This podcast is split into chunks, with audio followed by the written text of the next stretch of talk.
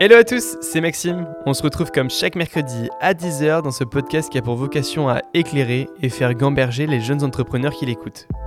Pour me présenter, j'ai 19 ans, j'habite dans le sud de la France et je suis entrepreneur et investisseur dans l'immobilier.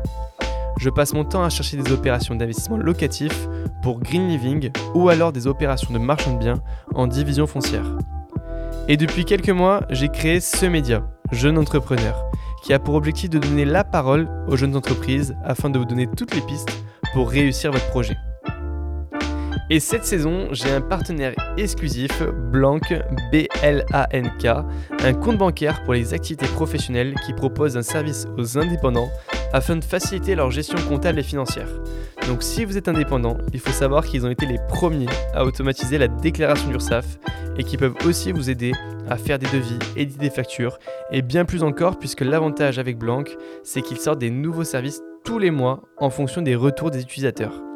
Je vous invite à cliquer sur le lien en description si vous souhaitez tester Blanc. Et d'ailleurs, Simon, le CEO que je remercie, et cofondateur de Blanc, est passé sur le podcast, sur l'épisode 11. Donc si tu veux en savoir un peu plus sur Blanc, n'hésite pas à l'écouter. Le lien est aussi en description. Et dans cet épisode, je reçois Loïc, cofondateur de Green Living, une société qui propose des investissements clés en main, rentables et engagés. Dans le podcast, il revient notamment sur la partie travaux, dont il est l'expert dans la société. Il donne des tips sur comment valider des artisans, comment bien gérer un chantier, et surtout comment bien l'anticiper. Il revient également sur comment réaliser des rénovations énergétiques, car on sait que dans la période actuelle qu'on vit, c'est un levier d'enrichissement intéressant à utiliser dans l'immobilier. Vous l'aurez compris et vous allez le comprendre, je ne suis pas très objectif dans le podcast car je travaille avec lui au quotidien. Il y a plein d'autres effets de levier euh, intéressants dans l'immobilier, mais on va dire que celui-là l'est particulièrement. On se retrouve à la fin du podcast, bonne écoute et on se retrouve avec Loïc, donc Loïc Botella, cofondateur de Green Living. Merci Loïc d'avoir accepté l'invitation. Salut Maxime, merci à toi. Alors, dans la première partie du podcast, on va parler un petit peu euh, de ta vie plutôt personnelle, de la partie éducation, scolaire, etc. Et dans la deuxième partie, on reviendra du coup sur Green Living, cette société clé en main que vous avez cofondée avec Mickaël, qui est passé dans un podcast euh, un peu euh, en avant. Donc, si vous voulez l'écouter, je vous invite à, l'écouter après celui-ci. Est-ce que tu peux revenir en amont sur ta vie un peu plus personnelle comment, Quel type d'enfance tu as eu du coup Écoute, euh, moi j'ai eu une enfance euh, plutôt, euh, plutôt normale, on va dire. mes parents ont divorcé quand j'étais pas très grand, mais 7 ans, et j'ai vécu avec ma mère. J'étais comptable dans une association pour personnes handicapées. J'allais souvent au taf avec elle. Voilà, non, une enfance modeste mais heureuse, je veux dire, pleine d'amour, donc tout allait bien. Génial. Et t'étais quel type d'enfant à l'école ou au collège? Plutôt premier rang hein avec des bonnes notes, dernier rang, au milieu juste pour que ça passe Ouais, au milieu. On était quand même pas mal au milieu. Il y a pas mal, hein. Il y a pas mal d'entrepreneurs qui sont juste au milieu pour que ça passe, donc qui s'intéressent un peu à tout, mais finalement qui n'ont pas d'excellent. Euh, ouais, non, j'étais pas, j'étais pas, j'étais appliqué, mais j'étais pas forcément dans les, euh, j'étais pas dans les premiers rangs. Et tu avais quoi comme euh, idée de métier quand tu étais au collège, au lycée? Alors ça, c'est vraiment une bonne question. Je savais pas trop. Je savais que j'aimais régler des problèmes parce que c'était un truc que j'aimais bien faire, euh, même petit, bricoler, euh, réparer des choses, euh, démonter pour refabriquer. J'aimais bien ça. Mais au-delà de ça, j'avais du mal à mettre le nom d'un métier dessus. Ouais. Ok, ça marche. Tu avais des, des copains de tes parents, des amis de tes parents qui entreprenaient déjà et qui t'ont donné envie d'entreprendre ou pas forcément? ben, Mon père est, a une entreprise dans la, partie informatique. Donc il a, il a entrepris donc c'est il y a un peu plus de un peu moins de 30 ans. Euh, donc une, une, jolie entreprise dans l'informatique. Donc moi j'avais ce repère-là aussi de euh, même si je ne vivais pas tout le temps avec mon père, si tu veux, je le, je le voyais quand même très, très fréquemment, euh, qui m'a inspiré sur le fait de pouvoir, la quantité de travail que ça pouvait nécessiter d'entreprendre. voilà, donc indirectement, c'est vrai que ça m'a, je pense, ça a nourri une façon de voir l'entrepreneuriat. Ok, ça marche. Et durant ces euh, premières années, donc les, euh, les années collège, lycée, où euh, on commence à découvrir un petit peu le, monde de la vie active de très très loin, tu as quoi comme rapport avec l'argent? Oh, J'ai un rapport très basique avec l'argent. J'ai un petit peu d'argent de poche. je le dépense de façon légère. Et voilà, non, j'ai pas, j'ai pas, j'ai pas des velléités particulières. Je suis la vie et son cours et, et ça me va bien. Génial. Et euh, du coup, après, euh, donc tu, tu, prends quoi comme cursus au niveau du lycée et, après en études supérieures? Et vu que j'étais plutôt au milieu et pas forcément ultra brillant, euh, filière technique, okay. puisqu'on t'oriente vite vers ça. donc, je suis parti sur une partie électrotechnique. ce qui fait que quand tu es. j'étais plutôt pas mauvais dans cette filière-là. Et après, j'ai fait un BTS en domotique. Voilà. Donc je trouvais ça bien euh, parce que en étant moyen euh, sur une filière générale, en passant sur un côté technique, tu, euh, bah, tu en fait, tu es un peu meilleur, on va dire. Et, et, puis ça ouvre plein de champs des possibles et ça collait bien avec ce que j'aimais au final faire, c'était, on va dire, adresser des choses, comprendre, creuser, apprendre des, des, des choses, donc ça, ça matchait bien. Puis il y a des métiers derrière qui peuvent se... il y a une demande de métier, donc voilà. Ça m'a permis aussi de voir que souvent c'était vu comme une voie de garage un petit peu, la partie technique, et je trouvais ça dommage parce qu'il y a beaucoup de choses à faire, il y a beaucoup de demandes, il y a des vraies connaissances. Voilà. Ok, et ça t'a appris quoi, euh, ces, euh, ces études-là, dans, les, premiers métiers, les premiers métiers que tu as eu Parce que tu n'as pas de suite monté Green Living, on va y revenir rapidement, mais euh, qu'est-ce que ça t'a appris, ces filières-là? Ça m'a appris à découper les choses de manière suffisamment petite pour que tu sois en capacité de les comprendre, on va dire. Mais c'est puissant ce que tu dis quand même, parce que c'est. Pas tout le monde. Enfin, on n'y arrive pas forcément. Des fois, on s'en fait euh, tout un pataquès de, de ce que ça peut être. Et donc, tu dis que ça t'a appris, toi, à découper. Euh, ça a mis une première base sur ça. Ça apprend à réfléchir de façon logique. Enfin, ça aide, ça, en fait, tout ce qui est technique, ça. ça je pense qu'il y a des, des personnes qui, sont, qui, le font plus facilement que d'autres, comme, comme tout. Euh, enfin, voilà, on, on, réagit chacun différemment. Mais c'est vrai que du coup, euh, ça a mis la première base de ça. Euh, si je devais retenir une chose, ça serait ça. Ouais. Ok, ça marche. Et du coup, une fois que tu avais fini donc, ce BTS en domotique, ouais. tu as attaqué dans quel, dans quel Et après, j'ai attaqué. Donc, la domotique, c'est tout ce qui est automatisation du bâtiment. C'était il y a longtemps. Et du coup, euh, il n'y en avait pas forcément beaucoup. Moi, je suis parti sur une spécialité euh, de, du courant faible, on va dire, ce qui est la sécurité incendie. J'avais fait mon projet de, BTS sur ça, l'extinction automatique d'une salle serveur. Donc euh, voilà, c'est en cas de feu, ça fait un système automatique qui permet de venir éteindre l'incendie pour éviter que ça vienne dégrader euh, ce qui est contenu euh, dans la salle. Euh, vu que j'avais fait une formation sur ça, j'ai pu trouver un taf en fait dans cette, avec cette prédominante là. Et après quelques expériences, j'ai pu rentrer chez le leader, on va dire, de, qui est Siemens, qui était le, leader sur cette, cette activité-là. Donc c'était génial parce que j'étais chez un constructeur. Donc ça m'a permis de pouvoir apprendre plein de choses, super formation grosse connaissance technique, donc ça c'était vraiment génial de, pouvoir se, se, régaler sur ça. Quoi. Ok, ça dure combien de temps l'expérience chez Siemens? Ouais, Elle s'est faite en pointillé via euh, des activités que j'ai fait euh, en tant que salarié, puis après je, je, je, suis parti, puis je suis revenu euh, chez Siemens, mais j'ai travaillé une dizaine d'années pour, pour cette société à différents postes. voilà, donc je, euh, je faisais de la, de la, maintenance, après j'ai fait de la mise en service de système, après j'ai suivi des, des, opérations, des contrats, et après je suivi des, des chantiers. Ok, ça marche. Et ça t'a appris quoi réellement que par exemple tu pourrais aujourd'hui exploiter chez Green Living euh, comme euh, faculté, que ce soit même technique ou relationnelle, commerciale? Ça m'a appris que l'expertise c'est important, bien comprendre, voilà, enfin, aller dans le détail parce que les, gros groupes, ça permet quand même d'adresser. Euh, ça a deux avantages. Un, c'est que tu peux. Euh, tu adresses des problèmes que tu n'as pas l'occasion de faire dans des PME, donc des, gros, euh, chez des gros clients, sur des grosses problématiques techniques. Donc ça, c'est génial parce que ça te permet de se confronter à des choses difficiles mmh. avec un, gros volume.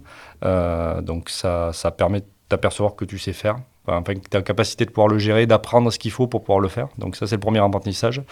Et et le deuxième, euh, c'est que l'expertise technique, la travailler, euh, la pousser, enfin voilà, ça a une vraie valeur. Donc du coup, euh, c'est vraiment important de, comprendre dans le détail ce que tu vas faire sur la partie tech, sur la partie process pour pouvoir l'exécuter. Ok, super. Et une fois que tu as fini ton, que ton activité chez Siemens, tu as directement rejoint Green Living? Non, en fait, je voulais faire du commerce.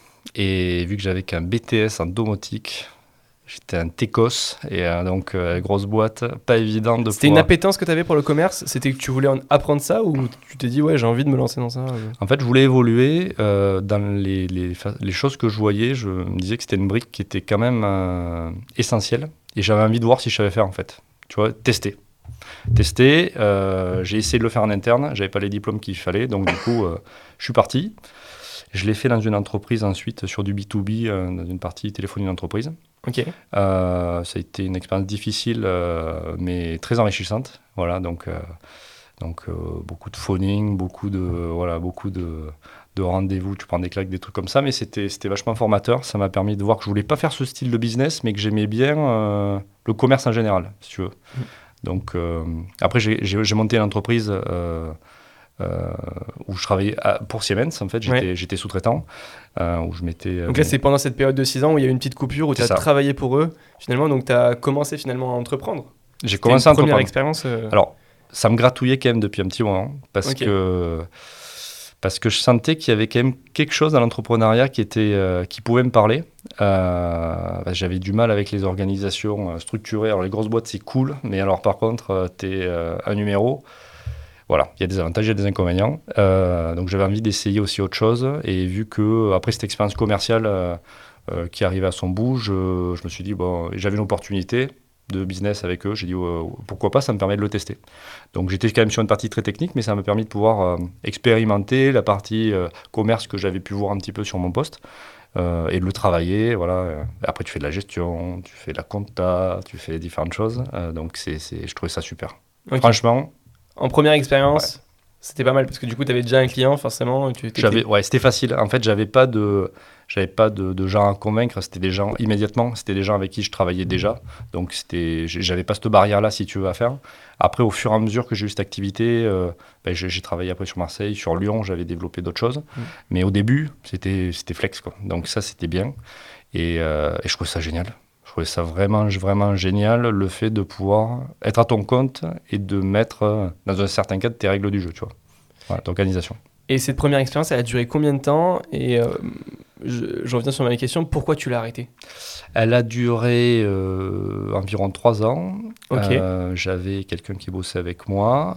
je l'ai arrêtée parce qu'en fait, j'étais, mon activité était trop dépendante de, de mon expertise que je ne pouvais pas dupliquer parce qu'en fait euh, je savais programmer certains types d'automates et j'avais des autorisations on va dire pour pouvoir le faire. Euh, après tout le monde ne pouvait pas le faire. Donc euh, c'était pas duplicable. J'avais réfléchi à faire pas euh, salarier quelqu'un qui te rapporte de l'argent. Ouais, c'était c'était. Je voyais pas comment le faire à grande échelle, sur lequel ça pouvait. ouais, j'avais du mal à voir comment je pouvais faire une mise à l'échelle de la chose. Et puis je gagnais bien ma vie, ça tournait. Et au moment où j'avais cette réflexion, j'étais plutôt en haut de la vague à mon petit niveau, mais bon, euh, je vivais bien. Euh, en fait, ils ont, euh, ils ont récupéré un gros contrat de maintenance et ils cherchaient quelqu'un pour s'en occuper. Ils m'ont fait une proposition à ce moment-là. Du coup, je, je suis revenu chez Siemens. C'est ça. Donc, du coup, on a pu trouver une solution pour la personne qui bossait avec moi, qu'elle soit intégrée aussi. Ok. Et, tu avais déjà embauché quelqu'un, du coup? J'avais embauché quelqu'un ouais, pour faire un petit peu de maintenance, parce que j'avais aussi ça. Euh, du coup, hop, revenir dans l'écosystème. Euh, et où là, ça m'a appris euh, la gestion de gros contrats et de chantiers en milieu contraint, donc des blocs opératoires, des, des, choses comme ça. Donc c'était super enrichissant sur, le, sur, sur la complexité.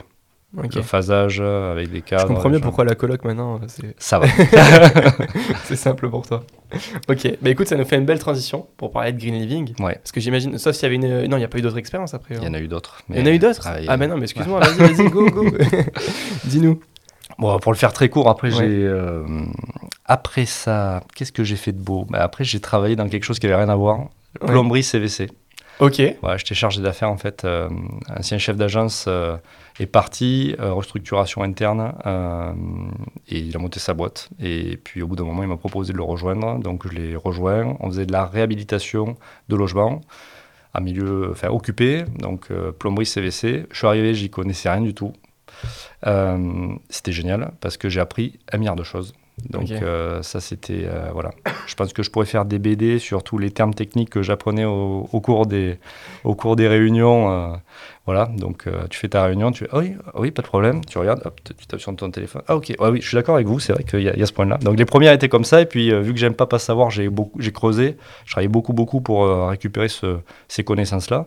Et puis, euh, puis voilà, donc c'était vraiment intéressant. Tu faisais quoi exactement dans cette activité-là? J'étais chargé d'affaires, mais je faisais surtout la conduite d'opération. quoi. Conduite d'opération. Ok. Voilà. Ça marche.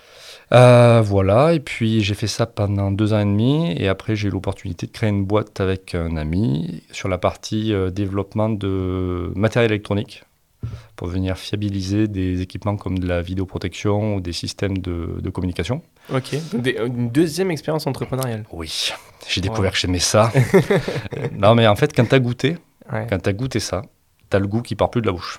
Ouais. Enfin, moi, ça m'a fait ça, et je savais que d'une manière ou d'une autre, j'avais envie d'y retourner.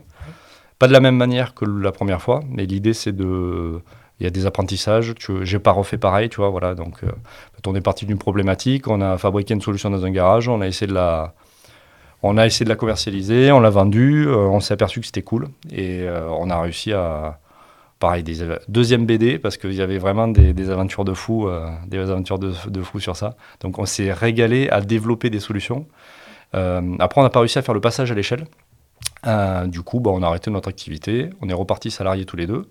Et euh, là, j'étais responsable d'activité dans une filiale de, de, de Eiffage Energy System, où je m'occupais d'un service de maintenance. Voilà. Ok. Quand tu dis euh, passer à l'échelle, t'entends quoi par là et qu'est-ce qui a fait que ça...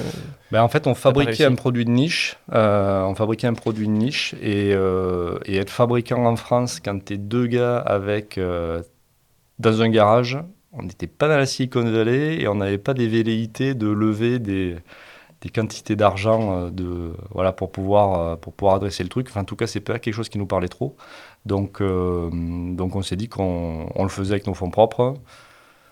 On a, on a- franchement, on a fait des belles choses, mais, mais on sentait que le, tu veux, le, le- la marche qu'on faisait par rapport à l'énergie que ça demandait et le seuil, le gap à passer, une fois que tu as tracé ces courbes, bah, tu t'arbitres. Et du coup, bon, l'arbitrage n'était pas forcément en faveur de la continuité de cette activité. Parce qu'on voulait développer d'autres produits, mais euh, bon, c'était un peu plus long que ce qu'on voulait. Donc euh, voilà. Deuxième apprentissage super, ça m'a permis de voir que en amont, bien calculer la scalabilité de ce que tu fais, et de comment tu le découpes, de comment tu le fais.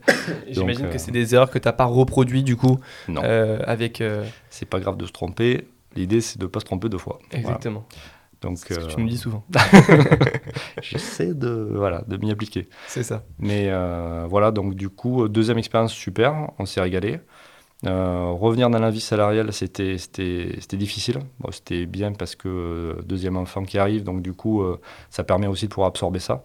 Avoir une, Euh, stabi- une stabilité qui... euh, Au moins, ta tête, dans ta tête, tu sors le fait de dire que si jamais ça marche pas, euh, c'est la grosse misère, quoi. ouais, Enfin, non, mais je veux dire, sûr. tu vois, t'as, Mm. t'as- voilà, donc ça n'empêche pas de bien faire son taf et d'envoyer du bois, mais par contre, tu as, un bout de ton cerveau qui est dispo, euh, en tout cas, qui est relâché sur ça. Donc, euh, voilà, et puis, euh, et puis maintenant, l'aventure Green Living avec ça. et toi, Exactement. et toute l'équipe, donc c'est super, franchement, on se, on se régale, donc euh, très très beau projet, ou euh, fruit de l'expérience de tous les autres d'avant. Exactement, mais c'est ça qui est hyper intéressant finalement, c'est que euh, j'imagine que quand vous avez réfléchi Green Living avec Michael, avant de- d'expliquer ce que c'est, etc., Mhm.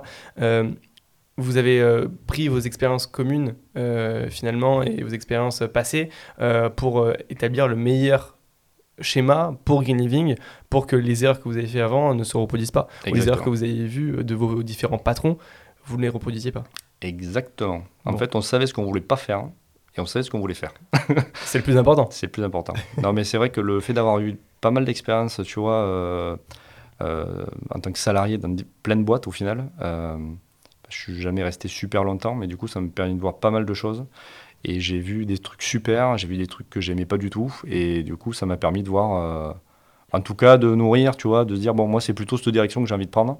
Et, euh, et avec Mickaël, on, on parlait, enfin, on est amis depuis, euh, depuis de braves moments. et on parlait entrepreneuriat tout le temps. D'ailleurs, ça saoulait nos femmes. à chaque fois qu'on faisait des repas, on était à deux à parler business et tout. Donc, donc voilà. Et c'est vrai que c'est. Euh, quand on en est venu à, à réfléchir à Green Living, il y a plein de trucs qui nous sautaient aux yeux. On s'est dit, putain, mais euh, même si on en parlait tout le temps, tu vois, en fait, on est ultra aligné sur euh, quand même euh, plein de choses. donc, c'est.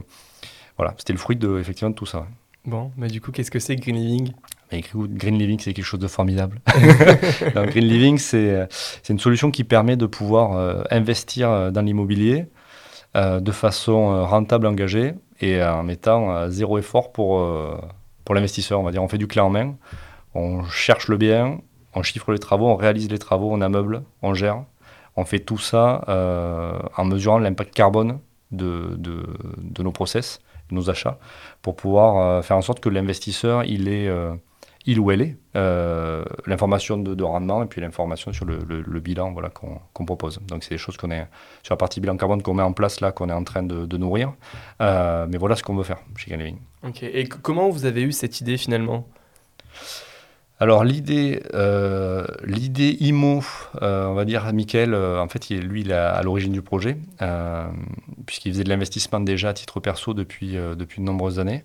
Euh, et puis, il faisait déjà la rénovation énergétique. Euh, je n'en ai pas parlé, on fait la rénovation énergétique. Parce que, mais je on, va y revenir, t'inquiète pas, j'ai 3-4 questions sur ça. Donc, il faisait déjà ça, tu à titre perso, euh, avec ces valeurs-là fortes qu'il que, portait, moi que je portais, mais en fait que je venais pas mettre forcément là-dedans. Et, et du coup, en fait, il en a fait une, deux, trois, il en a fait plusieurs, il a, il a continué, il a enchaîné, et il y avait vraiment quelque chose à pouvoir proposer dessus. Euh, le projet initial n'était pas celui-là, mais je sais que dans... parce que j'ai écouté le podcast de Michael mm. et je vous invite à le faire si jamais vous l'avez pas fait parce qu'il explique la première version de Ken Living. Exactement. je vais pas le faire. Ouais. moi, je n'ai que la version actuelle. Et euh, du coup, euh, du coup, l'idée c'était de venir mettre, tu vois, toute cette connaissance d'investisseur avec la partie connaissance aussi technique qu'il a, parce qu'il a bossé quand même euh, pendant, euh, pendant 7-8 euh, ans là, dans un bureau d'études spécialisé dans, la partie thermique. il voyait qu'il y a des choses dans le neuf qui se faisaient, où tu as la barre qui est super haute, et dans la Renault, putain, la barre est tout en bas. Quoi. Donc il y avait ce gap-là à franchir, il y a plein d'intérêt à le faire dans l'ancien. Il le faisait déjà à titre perso, et en fait, ce modèle-là, il s'est construit il s'est construit. Et puis moi, mon expérience, si de gestion des travaux, euh, ces valeurs-là qu'on partageait, de vouloir faire une boîte qui, qui, avait du sens, de pouvoir changer les choses, de pouvoir faire converger les, les intérêts tu vois, de l'investisseur et des trucs qui sont euh, bien faits, euh, mieux sourcés, où on calcule ce qu'on fait, on essaye d'améliorer ce qu'on fait pour faire converger les, les, deux choses et faire en sorte que ça soit facile d'investir de façon engagée. Ok. ça s'est passé comment la situation avec, avec Michael et comment aujourd'hui vous répartissez un peu les tâches? Ça s'est passé honnêtement très naturellement c'était euh, même très surprenant. Euh, quand les gens, enfin en fait pas surprenant pour nous, mais ça nous paraissait logique. Mais en fait quand on en parle, euh, on sent de la surprise. non non, ça s'est passé super naturellement parce qu'en fait, on a eu naturellement nos rôles. Lui il est plutôt sur la partie commerce et moi je suis plutôt sur la partie travaux, gestion des, des, process. Et bah, nos expériences personnelles ont mené vers ça. Et puis en fait, vu qu'on s'entend très bien et qu'on ne s'était pas pratiqué dans la partie taf mais on se pratique quand même sur la partie perso. En fait, ça s'est imbriqué, mais euh, super naturellement. Et puis on se régale. Donc c'est cool. Bah, parfait, c'est le principal. Ben oui. Euh, c'est quoi les, les, euh, les, avantages que tu peux avoir à faire des rénovations énergétiques? Il y en a plein. Donc, déjà, la première, tu vas avoir, aujourd'hui, tu as quand même beaucoup de passoires thermiques. Oui. Donc, passoires thermiques, c'est un sujet parce que ben, tu as des dates qui font que, à partir de certaines dates, tu peux plus louer et il y a des gros sujets euh, réglementaires. Euh, donc le premier, c'est qu'il y, a y, a, y a ces biens-là qui se trouvent sur le marché et qu'est-ce qu'on en fait? Exactement. Voilà. Donc il faut avoir une expertise pour pouvoir venir euh, les rénover, pour venir valoriser ça. Parce que l'idée, c'est se dire à investir. Donc nous, on fait que de l'ancien. Donc tu vois, tu es investisseur, tu veux mettre des, des, euros pour gagner des euros, au lieu de le mettre sur du neuf où euh, bah, il y avait un terrain, hein, tu viens couler du béton et tout ça, autant le faire dans l'ancien où tu vas venir euh, prendre une passoire énergétique par exemple et venir l'améliorer. Et du coup, ton investissement, il aura peut-être aussi plus de sens, tu vois, si on arrive à le porter sur ça. Donc, euh, rénover, ça peut avoir cet intérêt-là. Donc, améliorer, réduire les, consommations énergétiques. ça a d'autres valeurs. Après, c'est ben, pour les locataires, plus de confort parce que du coup, ben, tu mets pas ton grille-pain euh, à 12, euh, où tu as de l'air qui passe à travers tes fenêtres et où tu as quand même froid. Donc, euh, tu vois, tu as des mesures étanches, c'est isolé, tu as un mode de chauffage adapté, tu as une ventilation mécanique contrôlée. c'est des, des, points forts qui font gagner aussi du confort. Donc, en fait, un, tu viens améliorer le parc. Deux, tu viens générer du confort. Trois, c'est des biens qui sont difficiles à vendre parce que les gens, ils ont peur, passoire énergétique, ah mm. Halloween. Enfin, non, mais je veux dire, c'est, quand même. Donc là, nous, on arrive et on fait une décote de malade. non, mais tu le vois, toi, tous les jours, puisque tu es, en contact direct avec euh, les agents et, euh, et, euh, et, du coup, les, les, vendeurs indirectement. Mm. Et c'est, un sujet, quoi. Et ça va devenir de plus en plus un sujet. Et l'avantage, c'est que bah, nous, chez Green Living, comme on maîtrise les travaux notamment grâce à toi. c'est vrai que quand on est sur le terrain et qu'il y a des rénovations énergétiques à faire sur un bien, il y a des fois des décotes, ben, les, chiffres parlent d'eux-mêmes. En Occitanie, il y a des décotes de 12%. Sur les biens qui sont des passoires thermiques par rapport au marché lambda. Sachant que pour la plupart des biens, il n'y a pas 12% du montant du prix du bien d'équivalent en travaux. donc c'est hyper intéressant d'avoir cette analyse-là et d'avoir cette finesse qu'on peut avoir du coup chez, chez, chez, Green Living. Et puis l'idée, c'est euh, tu vas faire la réno énergétique, tu viens améliorer tout ça. Euh, bah, demain, quand tu vas revendre ton bien, on est persuadé que tu vois cette valeur-là, euh, en fait, elle va, elle va exister, elle va prendre encore plus de valeur dans le temps. Parce que un bien qui aujourd'hui est bien rénové, bah, tu as pris de l'avance pour, pour la suite. Quoi. Exactement. Il y a la boîte aussi Sobriety, du coup, dont on n'a pas parlé, mais qui est la boîte travaux de Green Living. C'est ça. Qui travaille principalement pour Green Living, mais qui travaille aussi pour d'autres euh, acteurs, pour d'autres euh, d'autres clients. Tout à fait. C'est le, le, volet travaux de, Green Living est porté par Sobriety. Donc, comme le nom l'indique, on est quand même très porté sur la partie rénovation, rénovation énergétique. Et, euh, et ce qu'on a voulu aussi en l'appelant Sobriety, c'est que c'est venir agréger, si tu veux, cet écosystème qu'on veut fabriquer.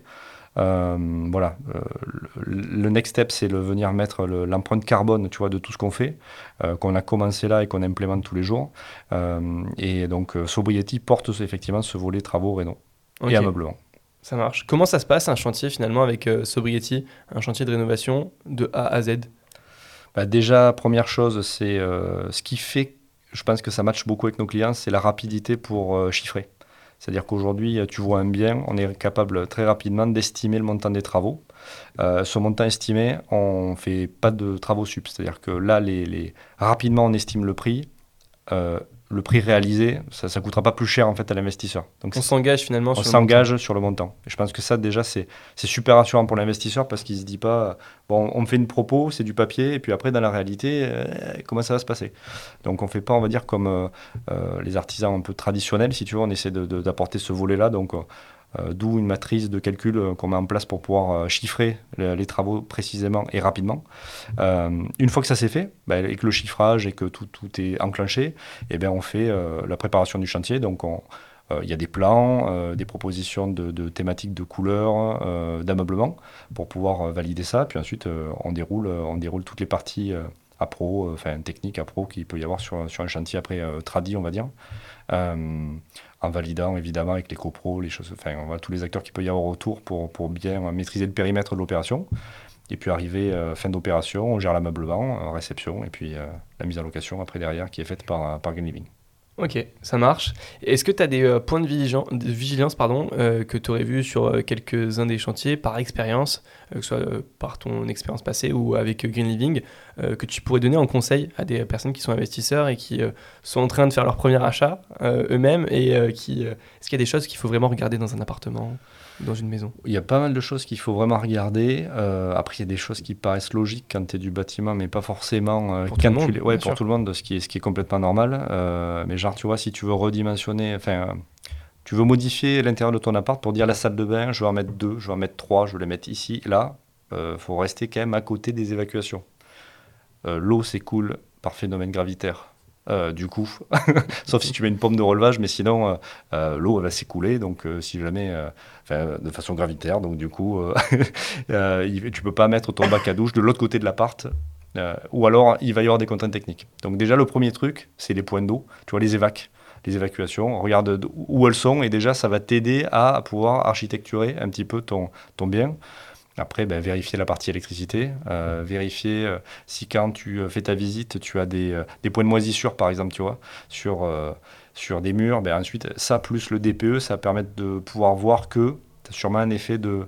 Peut-être il manque une isolation à un point, tu vois. Donc, tu as un effet de paroi froide, donc ton mur, il est froid, donc ça condense, donc ça moisit, donc va, va falloir venir isoler. Tu vois, ce point-là, en tout cas, il va falloir venir le traiter.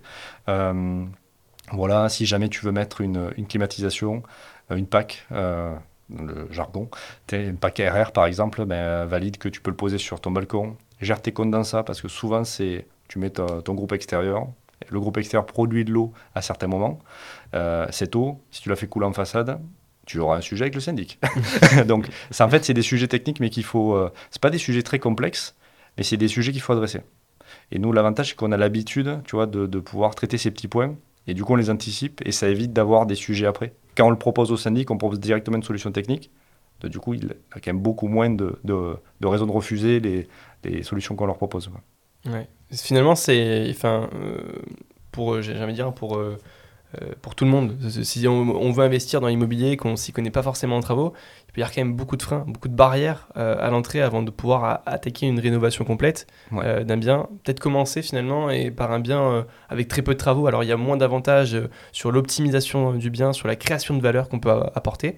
Mais peut-être que ça pourrait être une première étape un peu en transition. Je trouve que tu as raison. C'est effectivement, pour mettre le pied à l'étrier, c'est bien de se dire bon, tu vois, si tu dois refaire la cuisine, des peintures, poser du parquet, le sujet est plus facilement maîtrisable que si tu dois tout péter, refaire des cloisons, modifier les points d'eau, refaire du carrelage. Donc effectivement, partir sur un studio sur lequel il y a des petits aménagements à faire, tu vois, plus que des travaux, un peu d'aménagement et, des, et, de la déco, je pense que c'est une très bonne idée parce que les points de renta que tu auras en moins, ça te permet quand même de gagner un apprentissage pour être plus à l'aise, pour après aller attaquer autre chose. quoi. Exactement. si tu dois le faire seul, c'est vrai que c'est un bon conseil, Maxime. Comment tu sélectionnes les artisans pour travailler avec, euh, avec Sobriety euh, Est-ce que tu as des, des, petits tips à donner euh, à des investisseurs?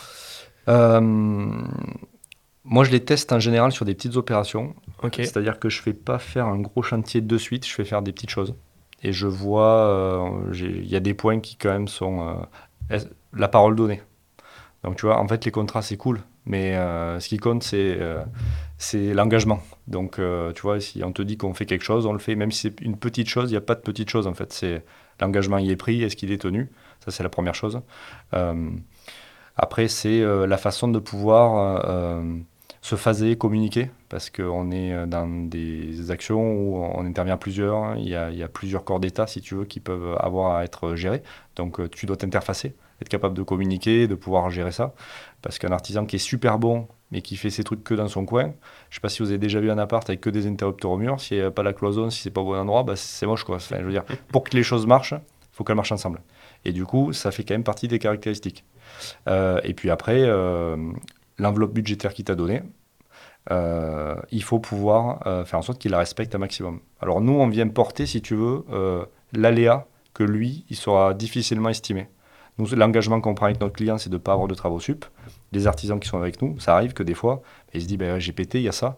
Donc, euh, d'où la, difficulté, si tu as bien chiffré nous, les, des fois, certains trucs un petit peu au-dessus, mais qui permettent de pouvoir absorber ces aléas-là et que l'idée, c'est que le client, lui, quand on lui a dit X, c'est X, quoi. Mm. Tu vois et qu'il n'est pas après de surprise et qu'on lui dise pas, bah, finalement, il faut rajouter 5 000 sur la table, sinon euh, le chantier, il finit pas. Donc, euh, c'est. Euh, bah, en fait, un sentiment de prise d'otage, alors que ça peut être peut-être légitime parce qu'il y a un vrai sujet, tu vois. Mais je trouve que le sentiment donné, il n'est pas, il est pas cool, quoi. En tant qu'investisseur, tu te dis, bon, mm. on m'a fait un devis pas cher, j'ai signé avec toi, puis derrière, tu me. Tu m'ajoutes 5000 balles parce que apparemment tu as découvert, mais est-ce que tu le savais pas avant? Est-ce que voilà Tu vois, donc du beaucoup coup, de choses. quand on connaît pas les artisans, on ne connaît pas leur langage non plus. Exactement. Et finalement, Sobriety, c'est aussi une solution pour les artisans.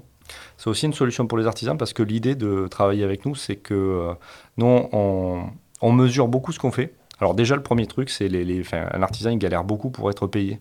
C'est fou, mais tu travailles. Et surtout, tu travailles avec des... Enfin, je ne vais pas dire... Euh, tu travailles.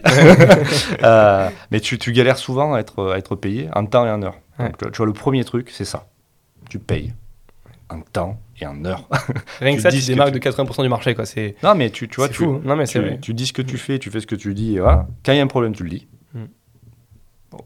Tu évoques les. En fait, il n'y a pas de truc tabou. Tu laisses pas des machines sous le... les sujets qui restent sous le tapis, c'est pas bon. Tu parles des sujets, tu les règles et next, tu vois, tu... on peut se tromper, euh, on avance. L'idée, c'est ça. Euh, donc, un, euh, tu payes un temps en heure. Deux, être précis et rester tout le temps sur un rapport gagnant-gagnant. On ne fait pas, euh, comme certaines, le, fait de prendre du prix pour tordre la personne. Non, nous, on fait des partenariats sur le long terme. On veut que tout le monde gagne sa vie. Et on veut euh, faire en sorte de créer un système vertueux dans tout ce qu'on fait. Donc l'écosystème qu'on crée, il sert à ça. Donc euh, on va pas commencer à prendre nos artisans et à les tuer niveau tarif parce que ça n'a ça, ça, aucun sens. Tu vois. ils vont te faire un chantier et C'est pas ça qu'on veut faire. Nous on veut faire en sorte qu'on puisse tous progresser, tu vois, techniquement, euh, venir mettre des, la compétence et la, technicité, voilà, la, faire monter parce qu'on a, on a ça aussi comme compétence en interne. Et donc dire, tu vois, les accompagner sur ça, mais des outils pour pouvoir faire ça. de la collecte de données aussi pour pouvoir mieux gérer des achats, mieux gérer un certain nombre de choses. Donc, c'est des choses qu'on est en train de mettre en place pour les aider aussi à mieux réaliser les chantiers. Ok, super. Tu disais en préambule de, de la deuxième partie euh, que vous faisiez un bilan carbone donc de chaque investissement. Ça sert à quoi de faire un bilan carbone de chaque investissement? Ça sert à quoi d'investir? Non, mais je veux dire, tu, tu, fais les choses. Alors, à, quoi ça sert? Ça sert à avoir l'impact que, euh, que ça. Aujourd'hui, euh, tu le prends sur d'autres biens, des, des, des, chaussures ou autres, tu as, des marques qui te permettent de pouvoir le calculer. On trouvait ça fou que sur un investissement IMO, tu puisses pas l'avoir. On a envie de pouvoir donner cette info-là, qu'on trouve être quelque chose de super utile et qui surtout aussi va être euh, vecteur d'amélioration. Parce que la première étape de l'amélioration, c'est la mesure. Tu vois, quand tu sais où tu es, ça te permet de pouvoir améliorer, ça te permet de pouvoir euh, euh, trouver des nouvelles idées, de mieux faire. et du coup, après de compenser, en fait, c'est la, première étape de plein de choses. Ce bilan carbone, ça permet de, signifier ça, tu vois, de, de pouvoir le mesurer et d'adosser au-delà d'une partie financière. Investir, c'est cool. Investir avec du sens, on trouve que c'est. Ben, voilà, nous, c'est un truc qui nous parle en tout cas. Tu vois, on avait envie de pouvoir faire ça. Donc, réno énergétique et bilan carbone, c'est deux volets de ce qu'on veut pouvoir porter sur ça. Ok. Et euh, est-ce qu'il y a un effet aussi de, potentiellement de compensation par rapport à ces bilans carbone qui vont être faits? Oui, tout à fait. L'idée, c'est de définir cette norme qui n'existe pas aujourd'hui de bilan carbone sur un investissement immobilier locatif, dans l'ancien en fait, de pouvoir créer cette ligne. Et une fois qu'on a déterminé cette ligne, dire, ben, écoutez, euh, là, le projet, pour qu'il passe financièrement, ben, il y a certains arbitrages qu'il faut faire qui font que ben, ce bilan carbone, il va être un petit peu au-dessus. Ben, nous, on vient le compenser pour être au moins à cette ligne-là, voilà, tu vois, pour pouvoir l'améliorer. Donc il y a différentes méthodes de le faire, là, ça fait partie de nos sujets du moment. Euh, mais on veut vraiment, voilà, au-delà d'une reversion, c'est voilà, trouver euh, les meilleurs leviers pour pouvoir euh, venir le compenser. On en a déjà parlé un petit peu, mais comment Green Living se démarque finalement des autres sociétés de clés en main locatif Tu veux dire en plus du bilan carbone? En plus du bilan carbone. Bah, on a déjà, déjà notre bonne humeur.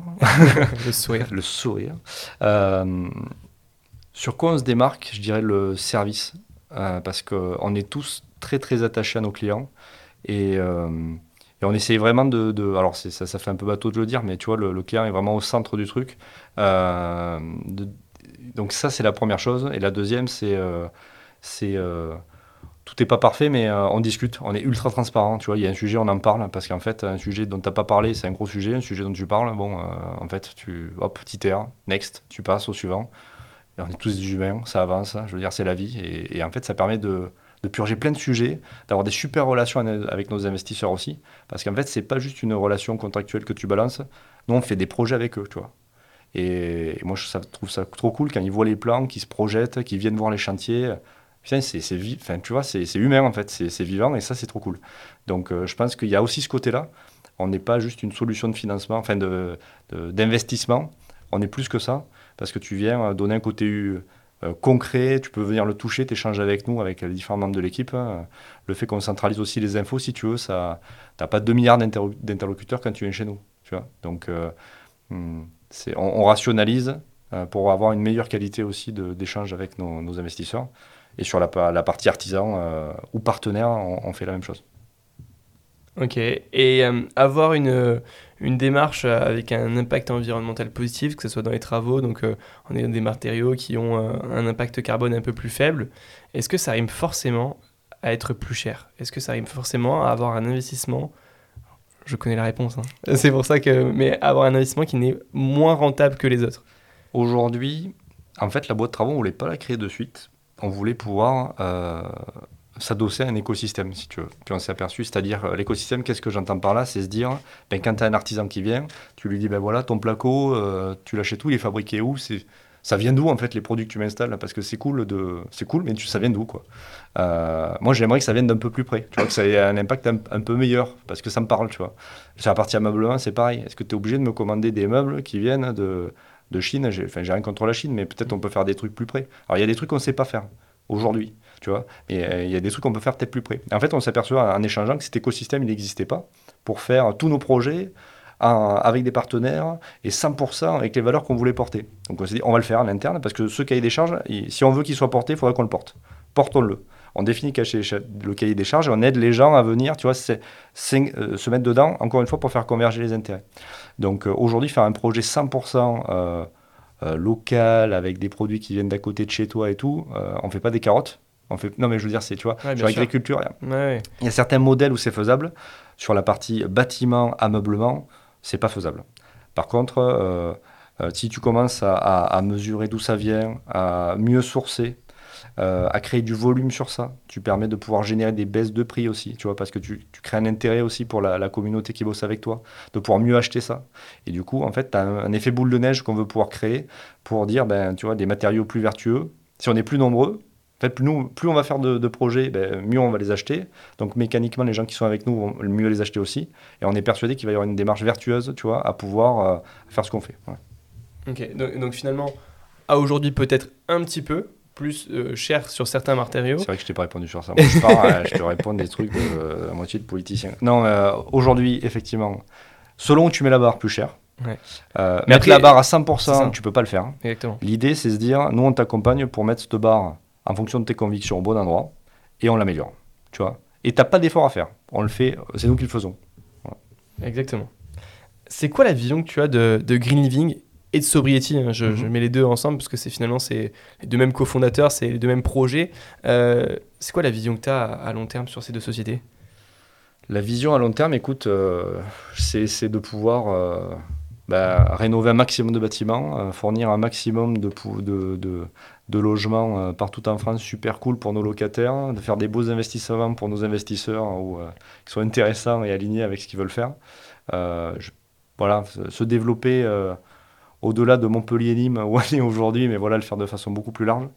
Euh, ce qu'on va commencer à faire déjà dès 2023. Donc euh, l'idée, c'est de, voilà, de pouvoir euh, accélérer, dupliquer ça, parce qu'en fait, ça a de plus en plus de sens, plus c'est volumineux, et plus ça génère, plus c'est gros en fait, on est persuadé que plus c'est gros, plus c'est vertueux parce que tu auras moins de passoires thermiques, euh, tu auras des habitats plus sympas pour euh, les gens qui vont habiter dedans, euh, les artisans, tu vois, ils vont monter en qualité de, prestat, les outils de mesure sur la partie bilan carbone vont aussi s'améliorer, donc on est persuadé que plus, voilà, les années, comment je les vois, je les vois avec beaucoup plus de logements rénovés par Sobriety et beaucoup plus d'investissements faits avec un living.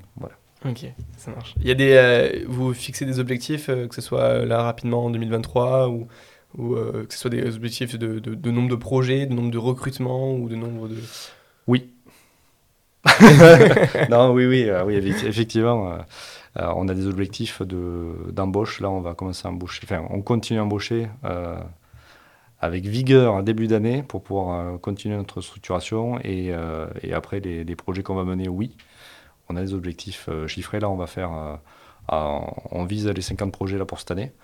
Euh, donc voilà, c'est dans les, chiffres immédiats. Voilà, on va embaucher, je pense, trois personnes rapidement et, et 50 projets à faire sur, sur cette année. C'est une belle ambition. C'est une belle ambition. Bon. Ambitieux mais atteignable. Exactement. Qu'est-ce que tu aimes toi finalement dans, dans l'immobilier, dans la rénovation? Toi personnellement, qu'est-ce que c'est quoi ton, ouais, ce que tu aimes moi, ce que je trouve génial, c'est que tu rentres dans un endroit qui est dégueu. C'est moche. C'est moche. Ça pue. Ça pue, ça colle par terre. Euh, et il y a souvent des gens qui sont morts dedans. Ouais. qu'on se disait tout à l'heure. En blague à part, euh, c'est ça là. c'est Tu rentres dedans, tu dis j'ai pas envie d'habiter là. J'ai pas envie. Fuyons. C'est quasiment ça. Et que tu reviens quatre mois après. Et quand les locataires rentrent, ils font waouh. Ouais. Putain, ça c'est trop cool. Je te jure, ça c'est trop cool. Et euh, moi, je, comme je te disais au début, quand j'étais petit, j'aimais bien transformer, tu vois, prendre un problème, trouver une solution, transformer. Oh, là, c'est ça qu'on fait. Je te jure, c'est ça qu'on fait et ça, moi, ça me, ça me régale. Voilà. Donc, qu'est-ce que j'aime chez Sobriety, chez Green Living? Voilà, Ce qu'on fait, c'est que on fait ça et ça, c'est bien. Génial. Euh, Qu'est-ce que tu penses, euh, enfin, pardon, qu'est-ce que ta famille pense euh, de Green Living et de Sobriety Est-ce que tu as pu en parler un petit peu avec ton entourage proche, avec tes amis aussi? Euh, Qu'est-ce qu'ils en ont pensé quand tu l'as lancé et aujourd'hui Écoute, ma famille proche n'est pas forcément à fond dans la partie invest, donc ils comprennent un petit peu de loin. Ok. ils trouvent ça bien et que ça va vite. Voilà, si je fais une synthèse de tu vois, des infos, ils comprennent pas tout. C'est peut-être que j'explique pas très bien, je ne sais pas. Mais euh, c'est pas forcément les univers qui leur parlaient euh, initialement. Euh, mais bon, ils sont contents euh, de voir qu'il y a du monde qui, se, qui s'agrège à tout ça, que l'ambiance est bonne et qu'on se régale. Donc, ce qu'ils en retiennent, c'est ça. bon, génial. On est, enfin, Green Living est, pré-incubé au, BIC, euh, donc le troisième incubateur au monde de start-up. Vous êtes accepté par le village Baïséa, donc à Montpellier. Vous connaissez vous commencez à être reconnu par les institutions un peu locales. Est-ce que c'est quelque chose qui, était important au début, de se dire que vous avez aussi un accompagnement avec le BIC, vous avez des gens qui reconnaissent votre travail?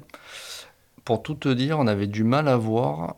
Euh, on sentait qu'il pouvait, ça pouvait être intéressant, euh, mais on avait du mal à mettre des mots sur en quoi ça pouvait être intéressant. Donc on avait fait des dossiers, on avait fait différentes choses, et puis nous on fait de l'IMO, on fait de l'investissement, donc souvent on est le mal, tu vois. Enfin, je veux dire pour les acteurs euh, institutionnels, on fait des activités qui sont souvent en tout cas connotées de façon négative, tu vois. Et, euh, euh, en, ayant réussi à franchir ce, ce premier gap d'être euh, pré-incubé, ça nous a donné accès à un programme, par exemple, qui s'appelle Jumping Création, que j'ai fait moi pendant un mois, là. Et c'est génial. Putain, en fait, tu t'aperçois que, ouais, c'est un gros incubateur, mais en fait, ça, l'écosystème de rencontres avec d'autres entrepreneurs, avec des prestats qui venaient de super qualité, Putain, c'est génial. Ça, C'est quoi que tu apprends exactement? C'est euh, le marketing, c'est la stratégie, c'est 360 degrés sur ton projet. Ok. Et tu vois, j'avais eu déjà deux boîtes avant, mais c'était pas des startups, on va dire, euh, même si c'est pas dans notre bouche, c'est pas un gros mot, mais je veux dire, c'est on est quand même dans l'économie réelle. On, donc, euh, j'utilise le mot startup parce que ça colle avec ce que ce qu'on fait là, mais j'ai perdu ce que tu me posais comme question. Qu'est-ce que tu as appris du coup Ah oui, euh, excuse-moi. du coup, à 360 degrés, ça te permet de, de, comprendre les contraintes de la startup, euh, les points de vigilance, euh, les façons d'appréhender certaines choses. Euh, et j'ai trouvé ça super. Franchement, super qualité. C'était génial. Vraiment, ça prend beaucoup de temps. Ça a été un mois très très chaud pour faire rentrer ce, cette, formation plus le reste, mais je regrette absolument pas. Voilà, génial. Tout, si vous pouvez le faire, euh, faites-le, c'est pas du temps perdu. Il faut aller bagarrer le projet, pitcher, faire des dossiers et tout, mais faites-le parce que ça vaut le coup. Vous rencontrez des gens super. Et, euh, au-delà des gens qui accompagnent, c'est les gens qui font la promo avec toi. Parce que toi, tu commences, tu as un cours de théâtre à moitié au début. Hein. Tu, tu, cries, en fait, tu brises la glace de façon un petit peu différente. après, tu es flex, tu vois, et en fait, tu échanges. C'est vraiment génial. J'ai trouvé ça génial. Donc, euh, feu. Souvent, c'est très, euh, enfin, souvent c'est très, c'est régulièrement critiqué hmm. euh, euh, ces, ces, formats-là parce qu'ils sont portés par des institutions un peu publiques, souvent où il n'y a pas forcément le budget qui est mis, etc. Mais c'est cool d'avoir ce retour-là et de se dire que c'était important. je sais qu'on avait discuté ensemble, tu avais peut-être un peu, même avec Mickaël, on avait forcément des a priori où on savait pas où, où ça allait. et finalement. ouais, non, ça a apporté un, un, éclairage, tu vois, de euh, sur le projet et, sur la dimension qu'il peut, qu'il peut avoir, euh, qui était non, vraiment, euh, vraiment très utile. Merci à eux. Mais génial. Comment tu fais pour, pour travailler, comment vous faites avec Mickaël pour travailler l'acquisition client? Attends, tu as parlé du village, parce que ça, on est d'ailleurs dans notre bureau au village. merci à eux aussi. non, parce que là, c'est pareil, c'était dossier, pitch et tout ça dans le process. Et ça, c'est pareil, c'est génial parce que c'est quand même une un début de reconnaissance dans un écosystème. Euh, et, tu vois, tout à l'heure, on voyait notre logo à l'entrée du. Tiens, c'est cool, quoi. C'est ça. Voilà, c'est une étape, et, mais c'est cool, ça commence à. Euh, on n'avait pas besoin de ça, on va dire, euh, pour, de, pour notre ego. On le fait pas pour notre. Mais putain, par contre, pour l'écosystème, c'est génial, c'est pareil. Tu rencontres des gens, tu vois, c'est génial. Voilà. Donc, les écosystèmes, quand tu montes une boîte, tu le fais pas tout seul. même si tu es tout seul, ou que tu n'es pas très nombreux, tu le fais avec du monde autour, et pouvoir interagir de façon euh, flexible avec euh, plein de, de, de, personnes différentes, c'est génial. Ok, génial. Merci à eux aussi. J'étais sur une question sur l'acquisition client. Comment vous la travaillez du coup avec, euh, avec Michael? euh, donc ça, c'est euh, plus sa partie à lui, mais il le fait, euh, donc on, le réfléchit ensemble, mais c'est vrai que c'est un peu plus dans, son, dans ses mains. c'est lui qui a la partie commerciale. C'est ça. donc déjà, c'est avec de l'amour. non, c'est il y, a différents leviers qui sont utilisés pour pouvoir le faire. Donc là, on va digitaliser encore un peu plus au courant d'année là pour pouvoir pour pouvoir développer cette partie-là. il va y avoir voilà pas mal de choses qui vont être faites sur sur l'acquis client des partenariats aussi avec des euh, avec euh, différents interlocuteurs, enfin des conseillers de gestion de patrimoine ou autres, tu vois, pour pouvoir euh, ben, proposer aussi ce qu'on ce qu'on sait mettre pour le mettre à leur catalogue, différentes choses comme ça qui vont qui vont s'activer sur cette année. Ok, ça marche. Et j'ai entendu parler que vous allez créer une application. Oui. Sur 2023. À quoi elle va servir? C'est quoi l'objectif de cette, de cette app? Écoute, cette app, elle va permettre différentes choses. Elle va permettre aux investisseurs d'avoir euh, comment dire, euh, une expérience, tu vois, de, de l'investissement Green Living qui est vraiment fluide. L'idée, c'est que tu as ton invest, tu vois, tu, en fait, toutes les étapes qui sont, euh, toutes les étapes qui sont aujourd'hui dans le monde comme ça sans app, un peu, un peu relou et qui nécessitent beaucoup d'échanges, on centralise, on facilite. Ça va te permettre de pouvoir ben, valider euh, certain nombre de documents aussi comme ça via l'app euh, et puis de faire remonter tes dashboards avec euh, ta renta, euh, euh, comment dire, ton bilan carbone, tu vois justement dont on parlait, associé pour que ben, en fait tu ton investissement que tu peux contrôler au bout de ton pouce avec toutes les infos utiles et toute la vie de ton projet. Tu vois. L'idée c'est que si je reprends moi la phase chantier qui m'intéresse, ben, imagine tu as ton chantier, tu pas de charge mentale parce que hop, on est vendredi, tu as une petite vidéo de ton chantier, tu sais où tu en es, c'est trop cool, tu as l'info sur la partie. Cinquième la- étape, c'est bon. ça, ah, on en est là, ça, ça est fait. On a eu une galère sur ça, bon, euh, ça, ça fait ça.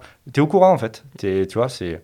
Tu es au courant, euh, c'est t'as pas de charge mentale à mettre dessus, et on est persuadé que cette application, ça peut permettre euh, d'être un vecteur euh, utile pour pouvoir centraliser tout ça. Génial, ok. Est-ce que tu t'intéresses toi personnellement maintenant à l'investissement immobilier? Écoute, euh, oui. Forcément. Alors moi, je le faisais plutôt euh, sur mes résidences principales. Euh, mon expérience perso m'avait permis de voir que c'était un levier que j'imaginais pas. Un appart rénové, revendu. Sur deux ans, ce que j'ai gagné sur cet appart, euh, tu vois, j'ai fait une plus-value, j'avais gagné à peu près 70 000 euros. Euh, Mais tu peux en parler d'ailleurs, détailler un petit peu euh, ce que tu as acheté, dans quel état il était, les travaux que tu as ah fait, ouais, bah, il, était, il était dégueu, il était, était celui dont on parlait. Ouais. Tu vois, le... j'exagère un peu. Il n'était pas dégueu, mais il était vieillot. Il était très vieillot. C'est quelqu'un qui avait beaucoup de biens, qui vendait, qui se prenait pas trop la tête. À... voilà, je l'avais acheté 110 000 euros. Ok. Proche de Montpellier, à Montpellier À Montpellier, chemin de Moulares. Ok. Donc, pas très très loin de la nouvelle mairie, donc bien placé. Et euh, on y a mis. euh, on y a mis, ouais, euh, ouais tout cumulé, euh, revendu, on a, on a gagné à peu près 70 000 euros. Ok, ça marche. Donc, ce qu'on a fait, on a mis une clim, on a, on n'a pas closé, c'était notre résidence, donc ce qu'on a fait, on a fait tout propre, nickel. J'ai refait les lecs, euh, clim, plomberie, euh, cuisine, salle de bain, le sol, et remplacé toutes les menuiseries. Une Donc, partie des euh, travaux que tu as fait toi-même Il y a une partie des travaux que j'ai fait moi-même. ouais. C'est ce qui permet aussi De ce faire un effet levier, Ouais, euh, c'est ça. En fait, si c'est ta RP et que tu fais tes travaux, bon, là, tu es le roi hein. du pétrole. hein. Si Ouais. tu veux, si as envie de faire euh, rapidement une, une culbute financière, c'est quand même la, la meilleure solution. Oui, parce que pour rappel, sur une RP, on est exonéré de TVA, euh, exonéré de plus-value, pardon, C'est ça. sur la revente. C'est ça. Donc, du coup, euh, du coup, c'est cool. C'est plus facile. Et c'est ce qui nous a permis de pouvoir partir sur un autre projet d'une maison. Euh, voilà. Ok. Et je suis en train également de la rénover. parce que j'ai goûté à ça et je continue. Voilà. Est-ce que tu as des perspectives d'évolution un peu, un peu euh, rapides là, alors que ça soit un peu plus personnel ou euh, avec Green Living? Euh, rapide, euh, personnel, écoute, euh, passer un peu plus de temps en famille parce que c'est vrai que le, le démarrage, comme tout démarrage de boîte, c'est très intensif. Donc pouvoir rééquilibrer un petit peu plus en passant du temps avec mes petits loulous et, et ma femme. Parce que bon, faut jamais oublier que la vie c'est quand même un équilibre, qu'ils font partie de l'aventure à 200% et que bon, c'est voilà, c'est important de toujours conserver cet équilibre-là. Que j'ai appris de toutes les autres expériences aussi, euh, c'est ça. Et euh, donc ça, c'est perso. Et côté pro, euh, développer à fond Green Living et Sobriety. Euh, tu vois, continuer à, à rencontrer ben, voilà, des nouvelles personnes, faire grossir les équipes, réussir à, à emmener tout le monde à- sur le projet qu'on veut pouvoir mener, que ce soit des investisseurs, des, des- des collaborateurs, des, des partenaires, pour se régaler. Et puis, voilà, qu'on se... on est persuadé aussi qu'on peut bien vivre son travail, se régaler et avoir des bonnes conditions de travail. Tu vois, l'autre truc qu'on veut mettre, c'est euh, ça. Et ça, je vraiment, je mets quasiment tout en haut du truc. Tu vois, euh, il faut que tu te bardes à venir travailler avec nous. Ok, ça veut pas dire que c'est tout le temps facile, mais tu viens parce que tu vas te régaler. Tu vois, c'est ça qu'on veut pouvoir aussi porter. Et ça, c'est par rapport aussi à vos expériences passées avec Mickaël, j'imagine, où vous voulez pas reproduire les mêmes systèmes que vous avez vécu euh, Exactement. vous personnellement. Quoi. Ouais, c'est ça. C'est euh, c'est exactement ça. Donc on a vu des choses qui nous plaisaient pas et on a envie de faire différemment. Donc euh, on le fait. Ça veut pas dire qu'on fera pas d'erreur. On le fait à notre petit niveau, mais, euh, mais on veut mettre ces bases là et tu vois, euh, voilà, et emmener euh, tout le monde avec nous sur ça. Génial, super. Écoute, pour clôturer le podcast, est-ce que tu aurais un conseil à donner à un jeune entrepreneur, au Loïc de la première société, du début, euh, un, conseil à lui donner comme ça pour qu'il ne reproduise pas soit une erreur, soit qu'il optimise un petit peu un choix, une décision? Oser, euh, en fait, de ne pas avoir peur. Tu es en capacité de pouvoir le faire, c'est-à-dire que se mettre en difficulté, faut pas avoir peur de se mettre en difficulté parce qu'en fait, on a les ressources pour pouvoir en trouver les solutions. Donc, euh, je dirais que s'il y a un truc à retenir, c'est ça. Parce que moi, ça aurait pu me permettre de faire, euh, d'aller plus vite sur certaines choses. Euh, N'ayez pas peur parce que vous avez les ressources.